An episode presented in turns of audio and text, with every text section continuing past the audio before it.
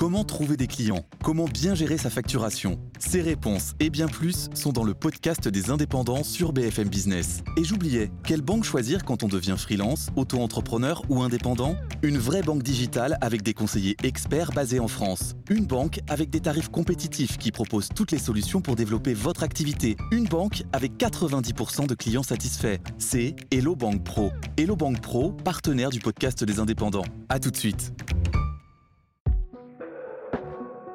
Coronavirus, B F M T V répond à vos questions avec Simon Buisson. Le goût de la liberté.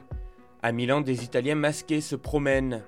À Barcelone, des Espagnols courent sur le bord de mer.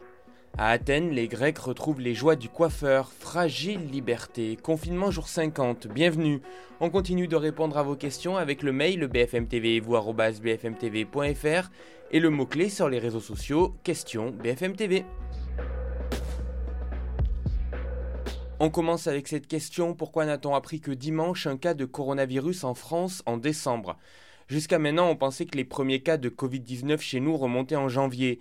Mais sur B F M T V, le professeur Yves Cohen, chef du service réanimation des hôpitaux Avicenne à Bobigny et Jean Verdier à Bondy, a annoncé la découverte rétrospectivement d'un premier malade dès le vingt-sept décembre. Et sur une idée de Jean-Ralph Zahar, qui est notre professeur d'hygiène, on a repris toutes les P C R qui avaient été testées chez des patients qui avaient des pneumonies en décembre et en janvier, pour lesquels le diagnostic était négatif. Puisque les P C R, c'est pas nouveau, on ne fait pas pour le covid dix-neuf, mais on fait pour la grippe, on fait pour plusieurs euh, coronavirus, autres coronavirus. Et donc, on a repris tous ces tests qui étaient négatifs chez des patients qui avaient des pneumonies.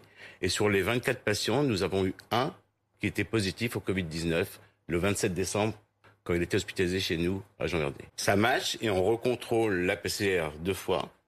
Et ça marche toujours. Cet homme d'une cinquantaine d'années a été malade quinze jours. Il n'avait aucun lien avec la Chine. Il a contaminé ses deux enfants, mais pas sa femme, salariée d'un supermarché. Elle aurait pu, elle, le contaminer sans le savoir.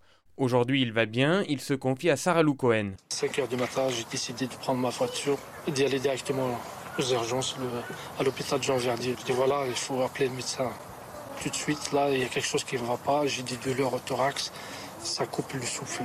On m'a dit, euh, peut-être c'est une infection que vous avez, une infection pulmonaire, mais il m'a dit, c'est rien de sûr. Mais ce que vous avez, c'est très sérieux. Il m'a dit, vous, c'est cent pour cent vous êtes co- positif au covid dix-neuf. J'étais surpris quand même, avec les ravages que fait la maladie. L'hôpital va publier cette semaine un article sur son cas dans une revue médicale. Des analyses sont toujours en cours pour déterminer la provenance de la souche. Damien nous demande, les personnes à risque pour qui l'entreprise rouvre le onze mai seront-elles obligées de retourner travailler? La réponse est non. Si vous êtes une personne vulnérable qui était jusqu'ici éligible à l'arrêt maladie préventif, vous n'êtes pas obligé de reprendre le travail. Mais c'est à votre médecin traitant de le déterminer. Il vous faudra une attestation de l'assurance maladie à remettre à votre employeur pour bénéficier du chômage partiel. On ne sait pas encore jusqu'à quand va durer cette règle. Une question d'Evelyne, dans quelles conditions va se faire la reprise du travail? Le gouvernement souhaite vraiment privilégier le télétravail massif jusqu'à l'été pour les cinq millions de salariés qui travaillent depuis chez eux.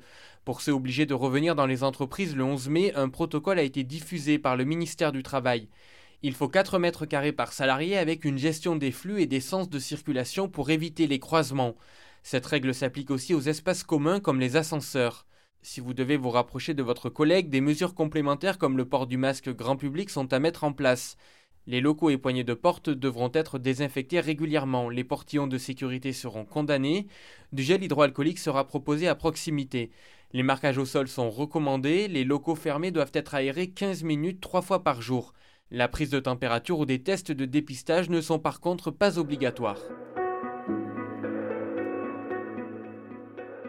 Martine, à présent, qu'est-ce qui protège le mieux du virus entre une visière sur le visage et un masque? Alors la visière en P V C protège bien des gouttelettes émises si une personne tousse ou éternue face à vous.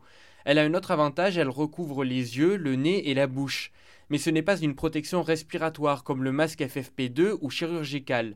La visière est inefficace contre les particules en suspension dans l'air. En fait, pour les personnels soignants ou les dentistes par exemple, la visière est utilisée en complément des masques. Pour le grand public, les masques sont une meilleure réponse car ils sont plus faciles à porter. Le port de la visière n'est pas prévu à grande échelle, précise la Direction générale de la santé.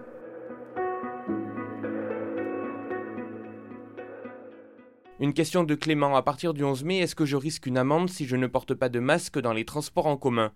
La réponse est oui, Clément, il y aura des contrôles effectués par les forces de l'ordre, les agents R A T P ou S N C F, dans les rames et dans les stations, et donc des amendes.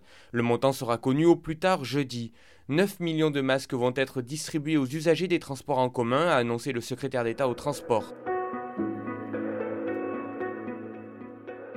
On termine avec Lola, quand est-ce que des aides seront versées pour les étudiants en difficulté ? Le gouvernement va annoncer un coup de pouce aux jeunes précaires ou modestes de moins de vingt-cinq ans. Le Premier ministre Édouard Philippe a annoncé une aide de deux cents euros qui concernera huit cent mille d'entre eux. Cette aide sera versée début juin aux étudiants ayant perdu leur travail ou leur stage et aux étudiants ultramarins isolés qui n'ont pas pu rentrer chez eux. Il faut en faire la demande via le Crous. Les jeunes précaires de moins de vingt-cinq ans qui touchent les A P L l'apercevront à la mi-juin, là ce sera automatique. B F M T V répond à vos questions, ça continue sur B F M T V, b f m t v point com et en podcast. À demain!